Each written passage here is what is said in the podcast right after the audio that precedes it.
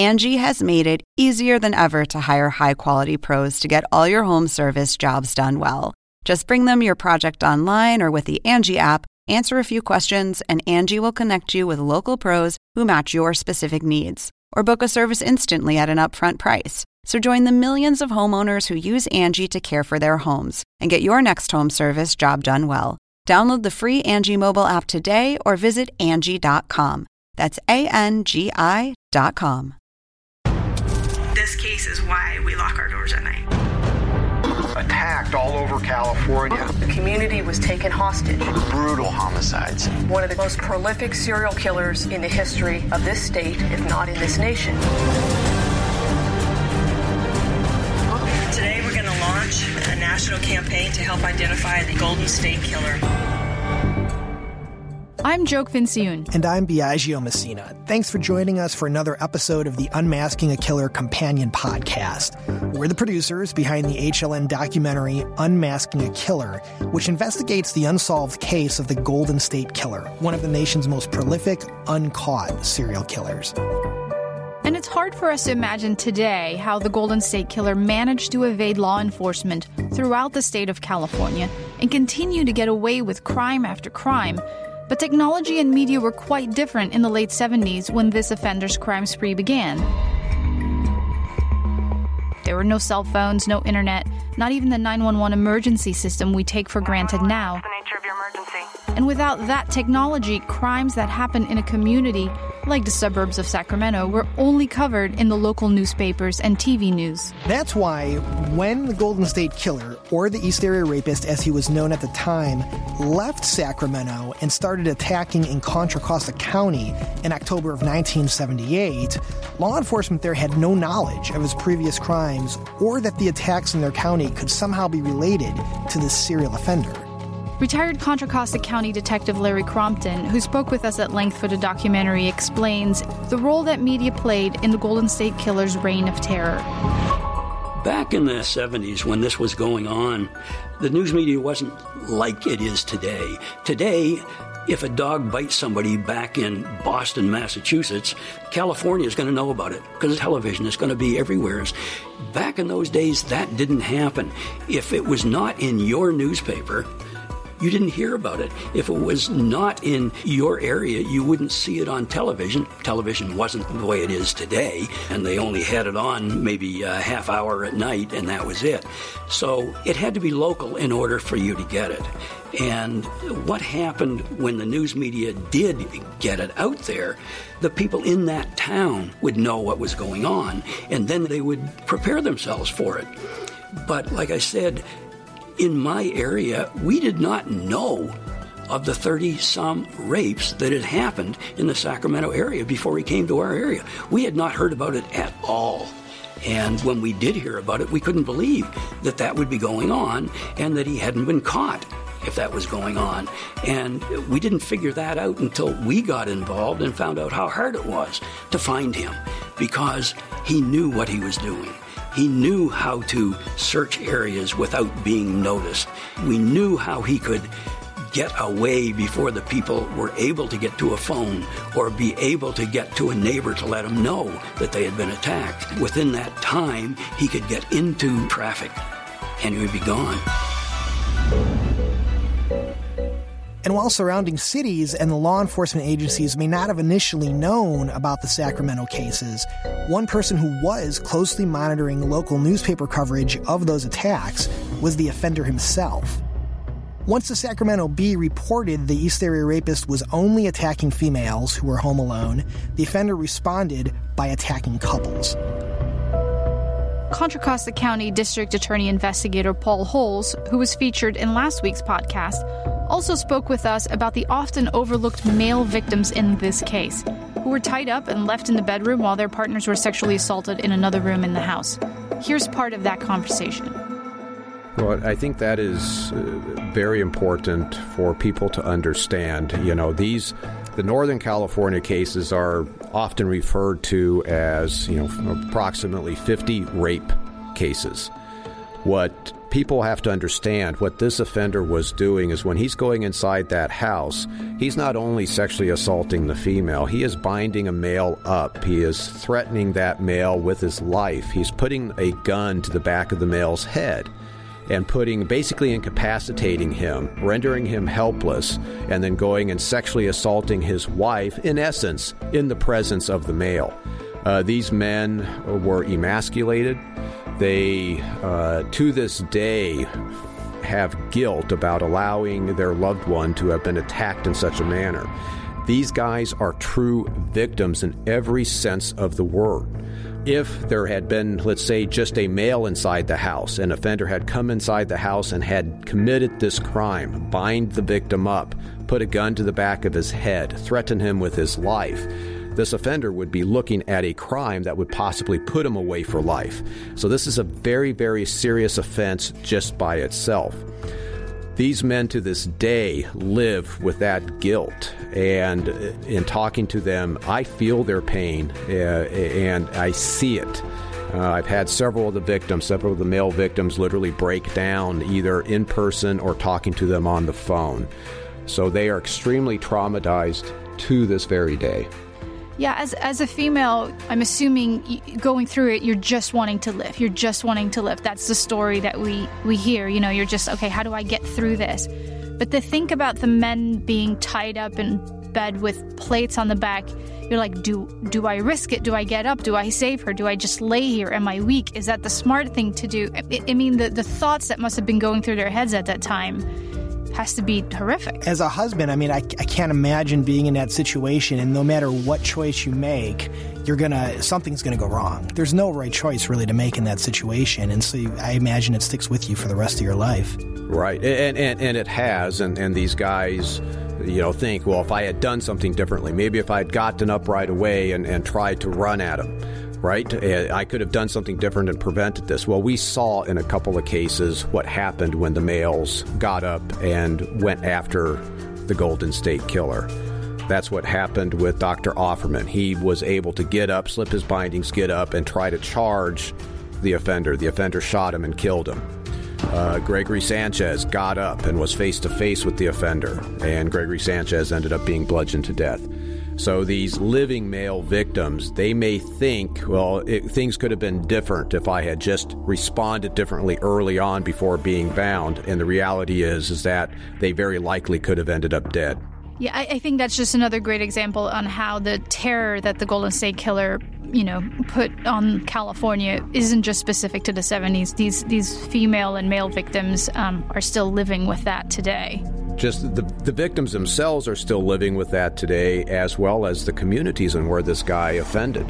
You know, you still have people today that are paranoid about what possibly is going to happen because of their experiences of having the Golden State Killer prowling in their neighborhood and attacking their neighbors. And no one knows that better than Jane Carson, victim number five of the East Area Rapist. She was also the first victim interviewed by retired Sacramento Sheriff's Deputy Carol Daly, uh, who was on the East Area Rapist Task Force at the time. Jane and Carol share their story coming up.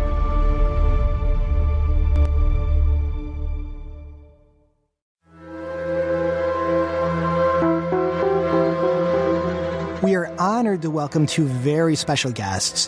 Carol Daly, retired Sacramento Sheriff's deputy, one of the first women on the force and a key investigator during the East Area Rapist's reign in Sacramento from 1976 to 1978, and Jane Carson, victim number five of the East Area Rapist attacks in Sacramento. Carol and Jane have a very special bond going back 40 plus years now, so thank you both for being here.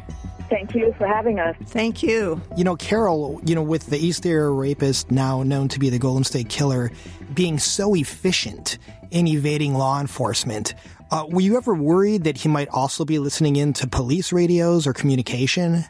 I'm not sure at the time if he would have been, because our communications 40 years ago in law enforcement were so much different. You know, we were still typing reports on manual typewriters. We um, had pagers.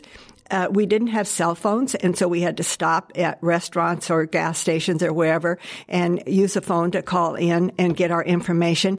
And we had um, a radio system, and I'm not sure whether he would have had privilege to listen in on uh, radio calls at that time, but it was a completely different era than the communications that we have today. I also love part of, of investigating this story was really trying to understand the 1970s and not just in terms of law enforcement, but in terms of community and society.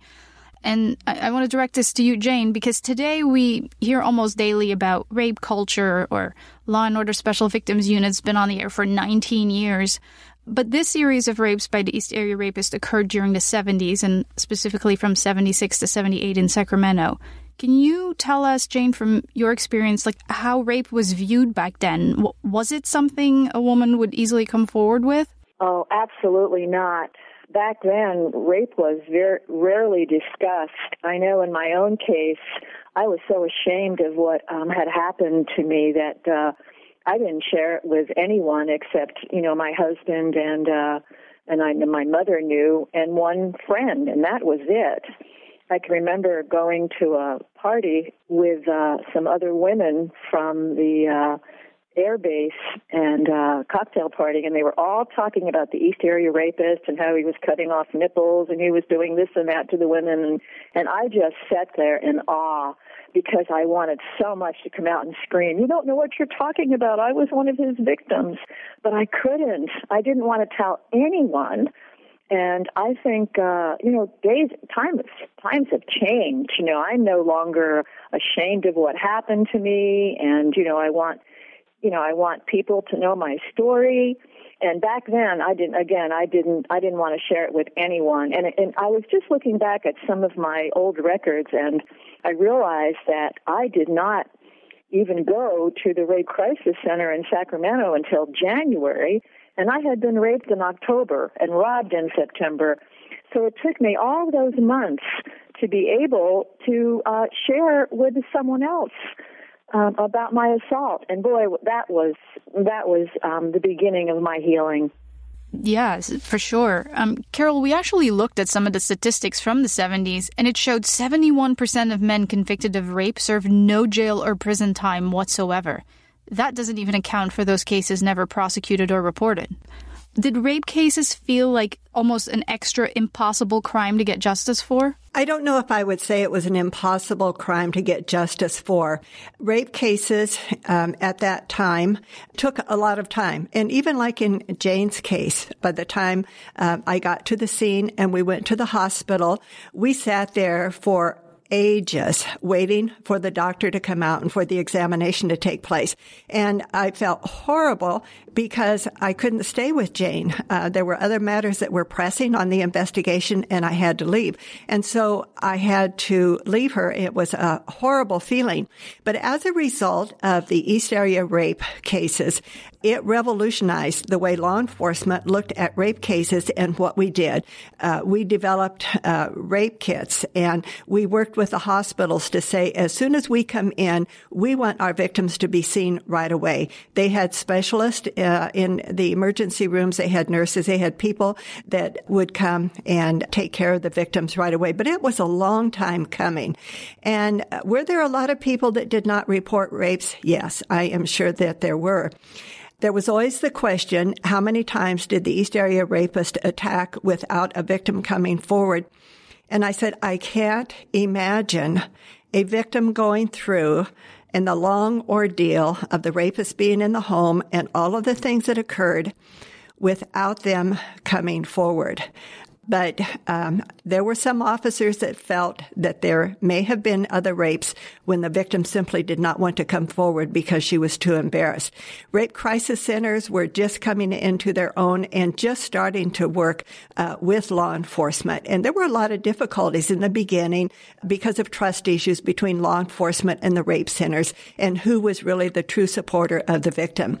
But I can tell you from our perspective in law enforcement, rape victims were a priority. They were very, very important that the cases be handled right, that the victims be handled right, and everything be done to bring the culprit to justice. You mentioned the, the two hour wait in, in the hospital, which is another part of the story you both share that I think, you know, we get a lot of feedback on. Jane, do you remember that wait?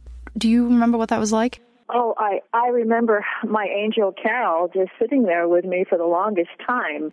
And of course, there were no cell phones again, so you know she couldn't stay, you know, until I was, you know, in to see the doctor and have my exam. You know, she had to get on with her her work, which I certainly understood that. But uh, you know, we're just fortunate today to, um, whenever a uh, a rape victim goes to the hospital, normally there is someone from a rape crisis center that will be with her and be her advocate. And that makes such a difference. Um, I did not have that privilege. Thank goodness I had Cal sitting there with me for a while, but, uh, but when I was in having my exam, you know, I was alone. You know, and that's the other thing that is kind of embarrassing for victims is that we like to be there with the victim or just even right outside the door so that we can answer questions that uh, the doctor may have as to what it is that they need to look for and what they have to do. And that's what, it, when the rape kits were developed so that we could, you know, comb um, for uh, pubic hairs and transfers and skin underneath the fingernails, uh, any evidence, you know, that they might be able to collect. Uh, like I said, it kind of revolutionized how rape investigations were done. The rape, the rape was um, terror enough, but also going in and, and having that exam was also uh, terrifying. First of all, you know, I had a male doctor, and uh, one minute I'd be sobbing and just uh, absolutely losing control, and then the next minute I would be laughing and joyous. And the reason for the two emotions were number one, when I'm sobbing and crying, I'm just, you know, reliving what had just happened. And then I'm, I'm joyous the next moment because I realize, my gosh, my son and I survived.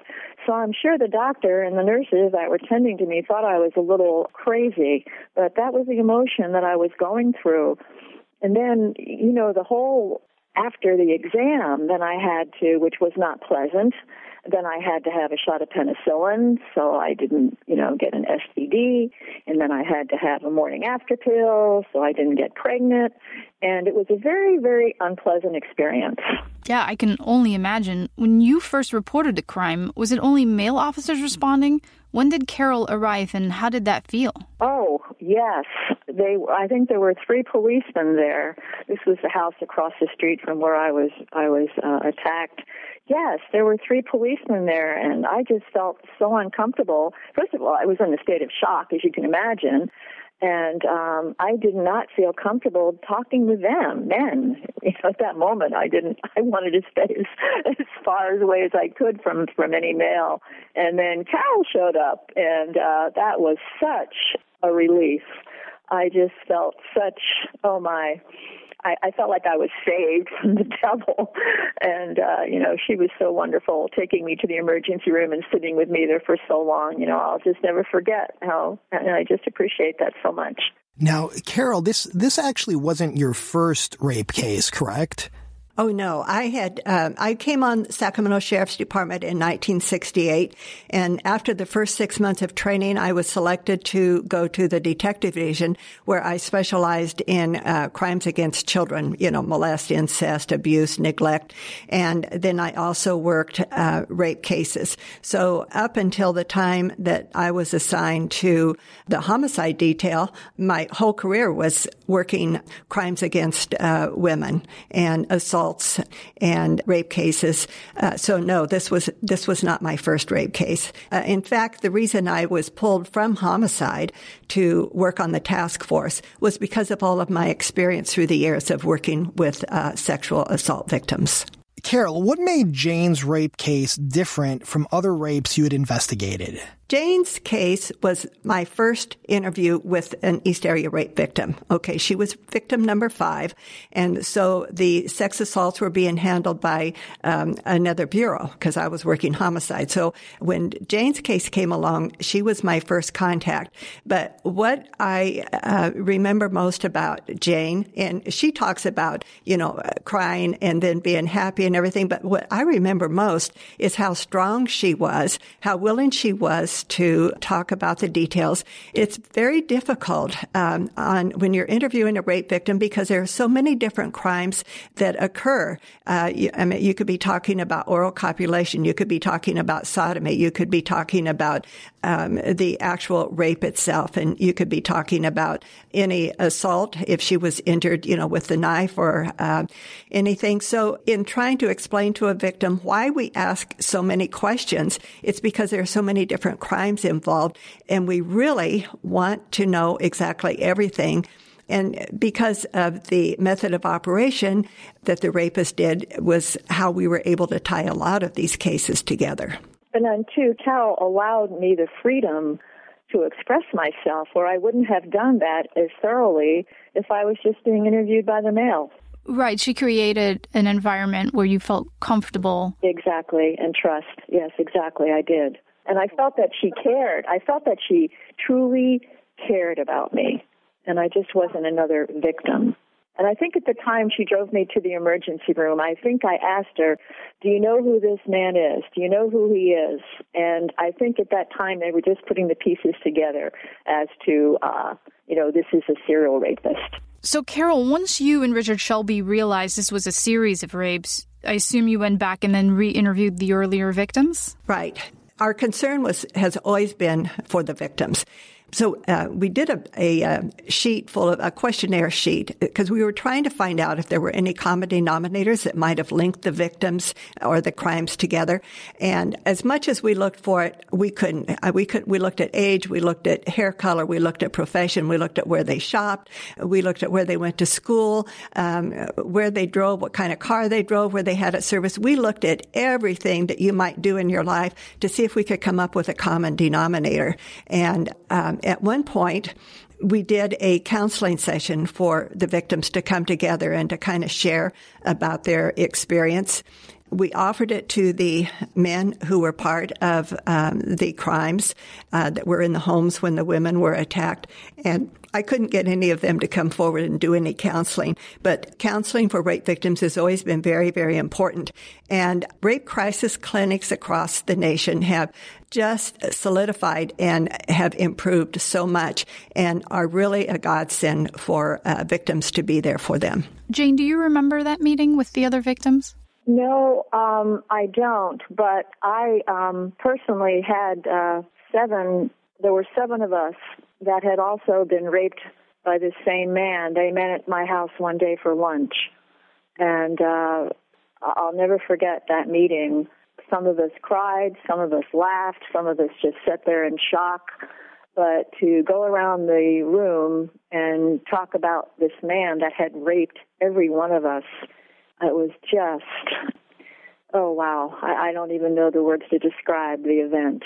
But uh, I'm sorry I never kept in touch with those women because they were so strong and they wanted so much, you know, to get together.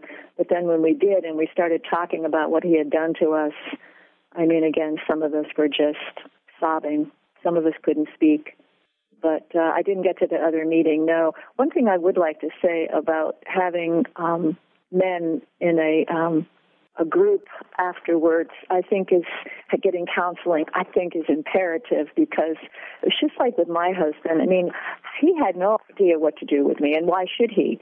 He's never experienced a you know a wife that has been raped before, and I feel it's it's crucial that uh, men receive counseling because it's so um, it's terrifying for them as well and I think it, you know, it really affected my husband that he he wasn't there to protect his wife and his son. And he wasn't even in the home when you were attacked. Some of these other men were also right, tied they up. Were and... exactly they were.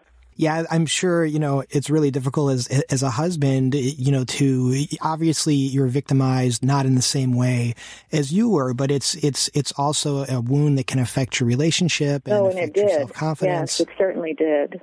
You know, my husband was great about, you know, staying home the first week, putting an alarm system on the house, but he didn't know how to deal with me.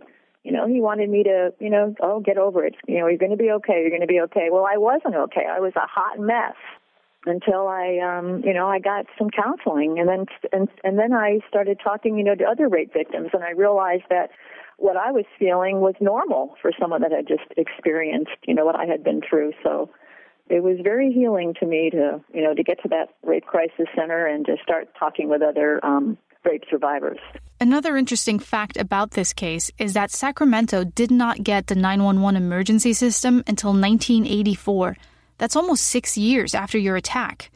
So, Jane, once you thought the offender had left, you ran outside and a neighbor came and helped you, correct? Exactly, yes, yes. I don't even know if he cut my phone line. I, I don't know. I didn't even try to go to the phone. I just ran around um, the side of the house and through the gate and screamed. And then a neighbor came and took me to her home across the street. Now, Carol, obviously, these types of attacks are a very high stress situation um, for the victims and for law enforcement. Now, how did you in law enforcement sort of handle these calls and dispatch? What was that like and, and how tense was that? Well, getting a call in the middle of the night regardless of what kind of a crime it was, but especially a rape or homicide, your adrenaline starts going. I mean, it starts pumping. Fortunately, my husband was the SWAT sergeant on the uh, department at the time. So I would get a phone call and while I was getting ready to run out of the house, he would be looking up the map coordinates for me and telling me where to go because we were still pulling out paper maps to try to figure out how to get to some of these crime scenes. So, no map you know, right, right. You oh, didn't, God. you didn't have somebody wow. guiding you. So your adrenaline is going and you want to get there as quickly as you can. And I know on two occasions I was stopped by one by city police department and the other by highway patrol because I was going about 90 miles an hour trying to get to a crime scene. So your adrenaline is going. And then once you get there, uh, to me, the most important thing is making the contact with the victim. But I look at Jane and I look at some of the other East Area rape victims who have come forward and what they ha- still have to deal with every day is not knowing who this man was and is he somebody who is could still stalk them is he somebody that they could still see on the street in the back of their mind there I don't believe is ever going to be the freedom from that fear until the East Area rapist is identified. I agree with that 100%, Carol. And then every day, it seemed that every other day, it was victim number five, victim number right. 10, victim number 20. I mean, it was just constant in the paper, right in your face, every other day. It was crazy. Yes, it was. So everyone was living in fear. Everyone. Yeah, it amazes me that he terrorized Sacramento for two years. Think about that. Where were you two years ago? I mean, it's a long time to be worried that he's going to hit your house next. Exactly. And then is he going to come back? Is he going to come back? Yes.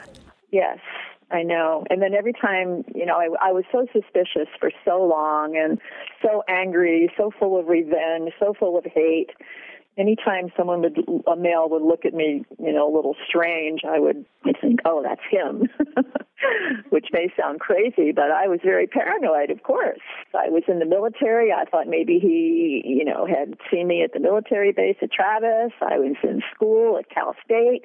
Maybe he was in one of my classes. Maybe he was in school with me at American River. I had no idea. So that was uh, frightening. Always, always on my mind. And it still is. Still is. Jane, as a victim who was hit early in the series, how real was the fear he'd come back for you? Well, I had received phone calls, you know, where he would hang up and, uh, oh, I was, I lived in fear for a long time that he definitely could come back. I remember at night I would sleep with my husband and my son in our king size bed and of course we had the alarm system on the home but it didn't really make any difference because you know this guy was a magician as far as the way he could uh, break into homes, and also um, he was an athlete. The way he could do his, he was an escape artist.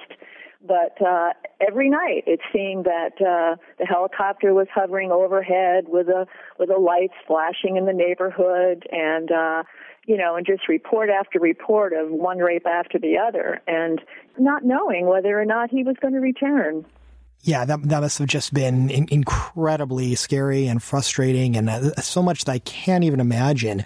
You know, Carol, two years you were chasing this evil, right? Feeling close to catching him, then feeling the disappointment as he got away.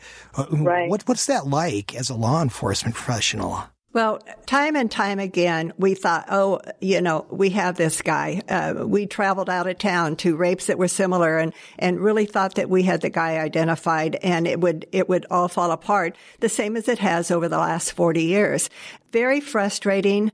I think um, that after we knew the rapist had left Sacramento and there were no more rapes uh, in Sacramento, I asked to be able to go back to homicide.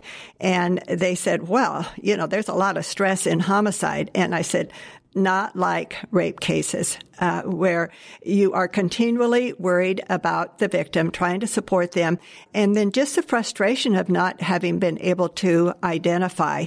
And it was very stressful. And I can tell you to this day, there is not a day that goes by that I don't think about the East Area rapist. And the only comforting thought for me after all these years is knowing Sacramento County did everything they could in their power to identify uh, the East Area rapist. I kept records, just a notebook of things um, over the years, and I'm I'm not sure why I kept them, but now that all of the media attention has come out, I'm really glad that I did because after 40 years it kind of refreshed my memory as to everything that we really tried in our power to identify who the rapist was and the agencies and the um, other people that were involved that helped us in any way that they could. Department of Motor Vehicles, Livermore Laboratories, and their worldwide network of computers they had at the time. There wasn't anybody that said no to us when we went to them for help. And so I know we did everything that we could to identify who the East Area rapist was. Now, Carol, one of the things I found so shocking was that at one point law enforcement thought you might be the East Area rapist's next target.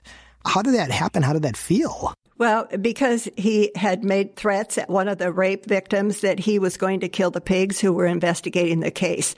So the alarm system they had at the time, I mean, we had young children at home and the alarm system that they had at the time was they put a mat in the center of the house. And if anybody walked across the mat, it would ring into, uh, and I tell you what, we had between dogs and kids, to me, that was more upsetting to have to worry about that alarm. And I, I said, don't take it out out, take it out.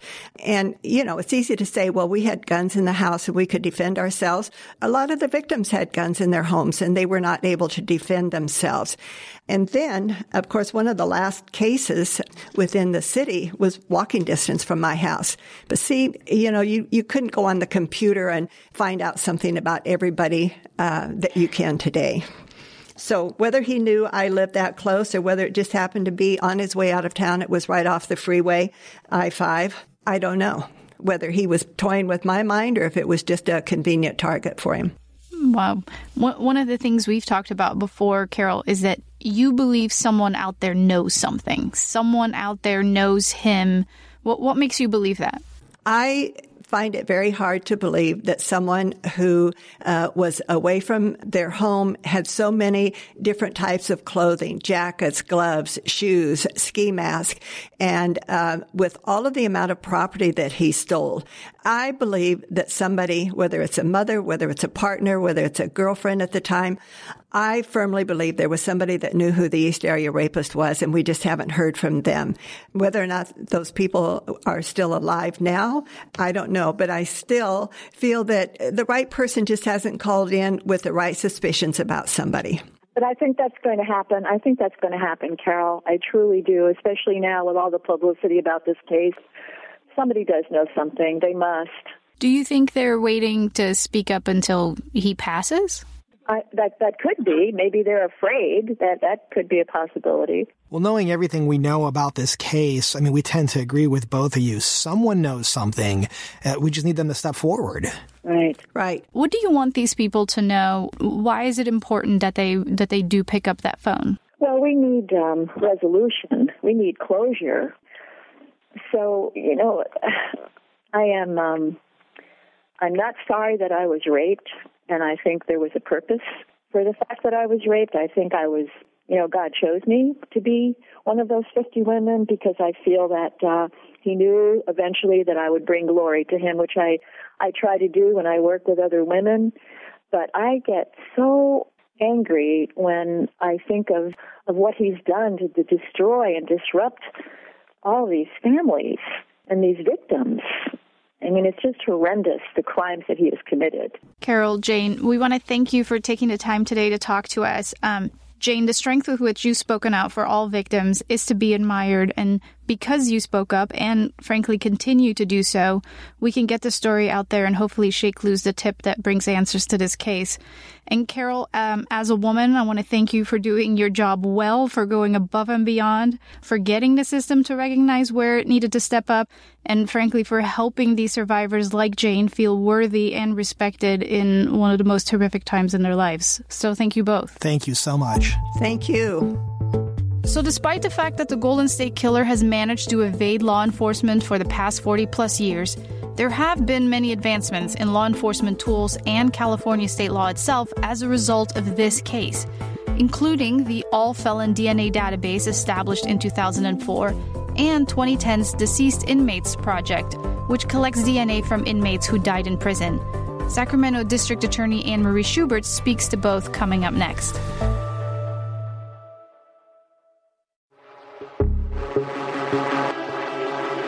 We are honored to welcome our next guest, Sacramento District Attorney Anne Marie Schubert, who was about 12 years old during the East Area Rapist reign in Sacramento and remembers clearly the fear that gripped the community at that time.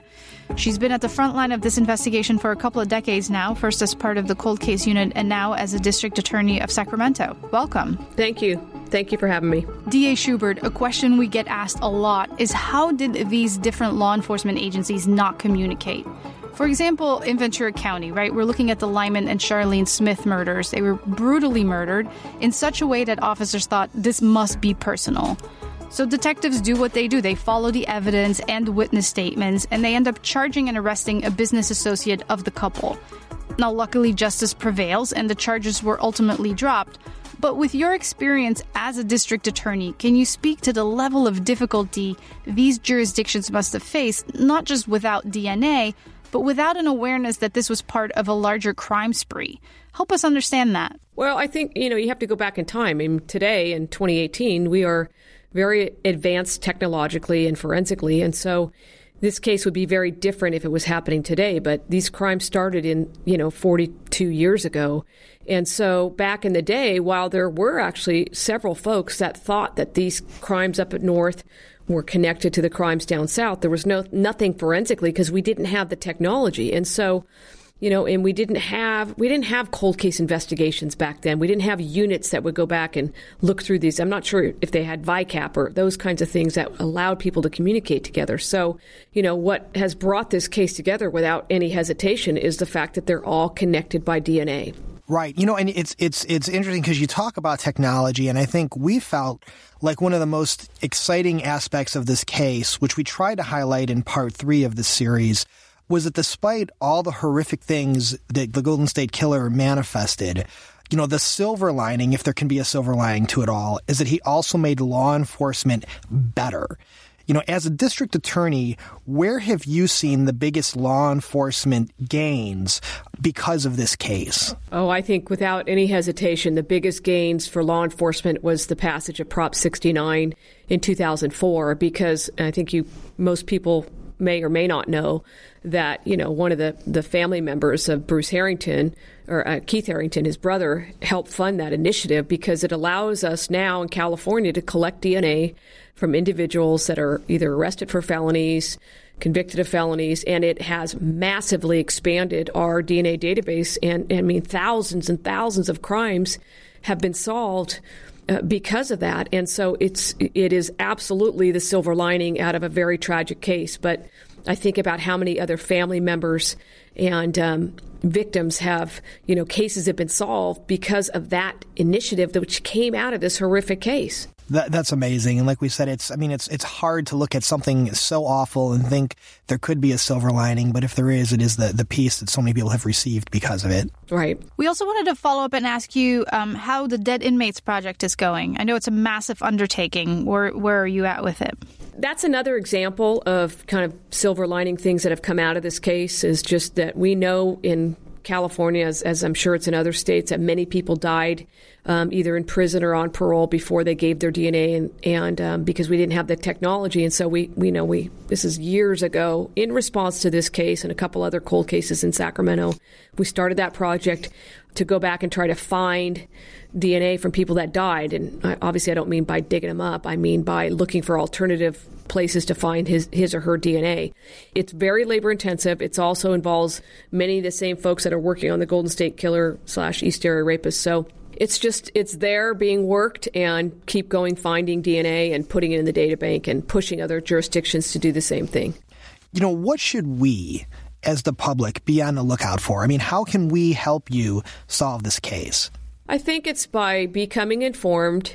You know, law enforcement has done a number of things to put out new information, more information. Like, for instance, in the last few months, information was put out through the media about what kinds of things were stolen you know, during the course of some of these crimes. And some of them are very unique, whether it's China, whether it's jewelry. And and I say this and I mean it and I don't take it lightly that the I do believe that it's a needle in a haystack, but the needle's there somewhere. And so, you know, if somebody comes across something that they think is odd and they look back and say, why would this person have something like this? It's to be vigilant. And I mean, there are so many people in this country in this world that want to help solve this case and just don't ever underestimate the value of a tip. That's what I guess my my message to the public is don't ever underestimate that. Is there a chance that he could be in jail in a different state where they may not have the kind of DNA laws that we have because this case, you know, technically is much bigger than just California. Is there if if I'm a resident, let's say in Tennessee, is there something I can do to do is how can I find out if the laws there would uh, allow you to check and make sure that the Golden State Killer is not in jail somewhere in the United States. It's conceivable that he could be in jail or prison somewhere else. I mean, California's laws are very, you know, I, I, actually credit Governor Brown when he was Attorney General because he was very proactive about DNA, not just on the collection aspect, but also using things like familial searching. But what we've learned in response to this case is, and through kind of educating ourselves about other states, is not all states have the same laws. And so it really takes a, a massive movement to make sure that you know everybody gets to pass their own laws um, but what does it look like how does it act so the way for the folk for you know average citizens or you know individuals interested is just to look up what is the law in tennessee you know, we've focused on California, but that does not mean that he did not move from here in 1986 to some other state. In your opinion, how will this case get solved? It's going to, you know, uh, I've always said this, and I believe it 100%. The case will be solved by DNA. There's no question in my mind. But at the end of the day, it will be solved because of DNA. Listen, DA Schubert, I just I want to thank you so much for taking the time to chat with us today. You know, throughout this process, we've met some truly great members of law enforcement and the judicial community who are working hard every day to solve this case. I know, having met you, I know this is more to you than just your duty guiding you. Your drive to bring some answers to these victims, victims who are people to you, not just names and faces. It's encouraging. Absolutely. Thank you for all you do. Well, thank you. I look forward to the day as I saw I heard from one of the family members the day they can put a face to a profile. District Attorney Anne Marie Schubert has echoed what everyone in law enforcement that we've talked to has said. This case will be solved with DNA and with the right tip. So, again, if you have information about the Golden State Killer, you can call the FBI at 1 800 CALL FBI that's 1 800 225 5324. Or submit a tip online at tips.fbi.gov. In part four of the Unmasking a Killer documentary, airing this coming Sunday night, April 8th at 9 p.m. Eastern, 6 p.m. Pacific on HLN, we're going inside the Golden State Killer's mind.